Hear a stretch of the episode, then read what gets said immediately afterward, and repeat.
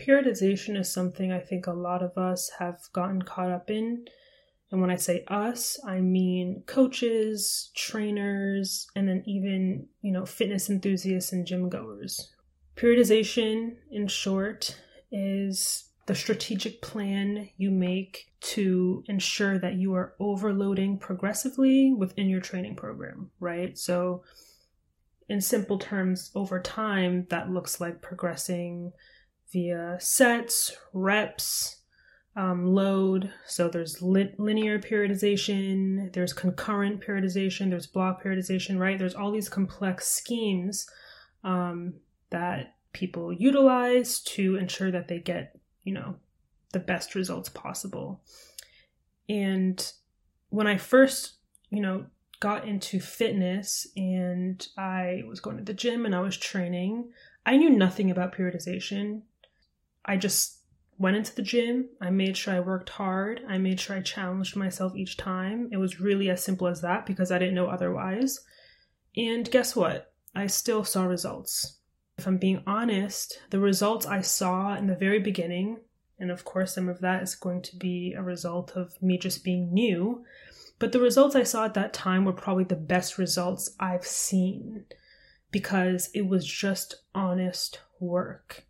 I went into the gym, and I just worked. There was nothing behind it, there was no scheme or method I was using other than am I getting stronger each time? Am I pushing myself? Am I working hard?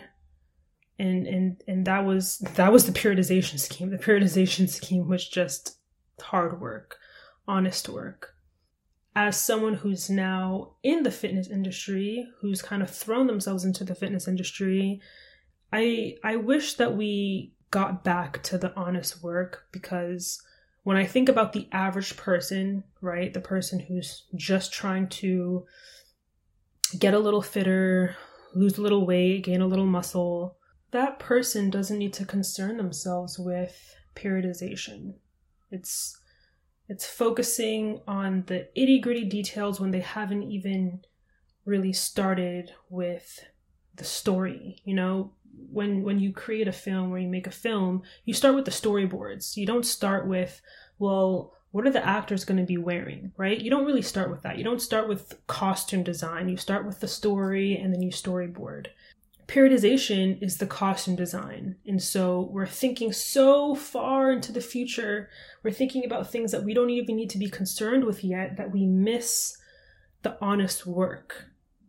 We get bogged down with exercise selection and variability and sets and rep schemes and periodization, right? And we get bogged down into concerning ourselves with all these things and we trick ourselves that by thinking about these things and considering these things that that can replace the work but it can't because if you're not in the gym and you're not challenging yourself and you're not progressing you worrying about doing a front squat versus a back squat it's it's really seeing the forest for the trees and is a really good indicator that you're not just doing the work there's people that go to the gym who know nothing about physiology, who know nothing about biomechanics, and they still see great results. They still see results.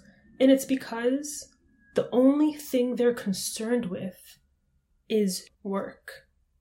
They're just concerned with the work. And that's all you need to be concerned with.